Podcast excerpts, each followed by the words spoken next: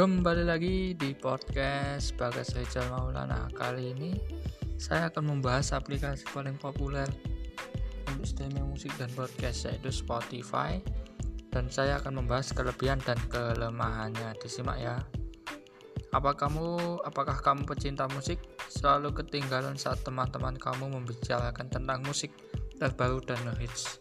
Coba pakai aplikasi Spotify kamu bisa mendapatkan update lagu terbaru yang dapat dilihat lewat fitur rilis terbaru maupun cards dari luar negeri maupun di Indonesia. Spotify menghadirkan musik yang berkualitas tinggi, terupdate dan tentunya legal. Spotify merupakan musik streaming yang memiliki lebih 30 juta lagu dalam direktornya, yang lebih banyak dari kompetitornya. Sampai saat ini Spotify memiliki 70 juta pelanggan aktif selama sekitar 20 juta pelanggannya merupakan pelanggan berbayar. Posisi Spotify membayar musik sebesar 70%, jadi Spotify merupakan layanan yang tepat. Sebagai gantinya, kita untuk tidak melakukan download gratis atau ilegal yang tidak memberikan keuntungan apa-apa terhadap artis. Kita juga dapat menjumpai band indie di dalam Spotify di mana layanan musik streaming lain tidak banyak kita jumpai. Spotify sudah menjangkau hampir seluruh Eropa, Amerika, dan Australia dan Asia Tenggara. Spotify memiliki dua versi yaitu versi gratis dan berbayar.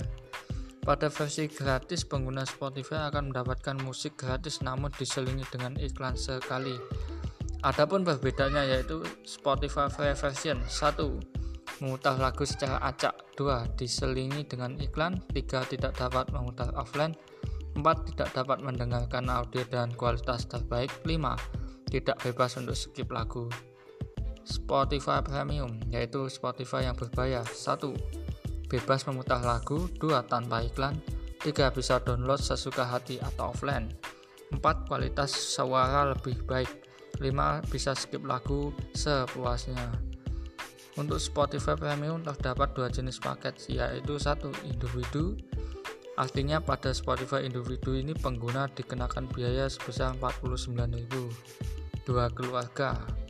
Pada Spotify untuk keluarga ini pengguna dikenakan biaya sebesar 79.000 per bulan namun dapat digunakan sampai 5 anggota keluarga.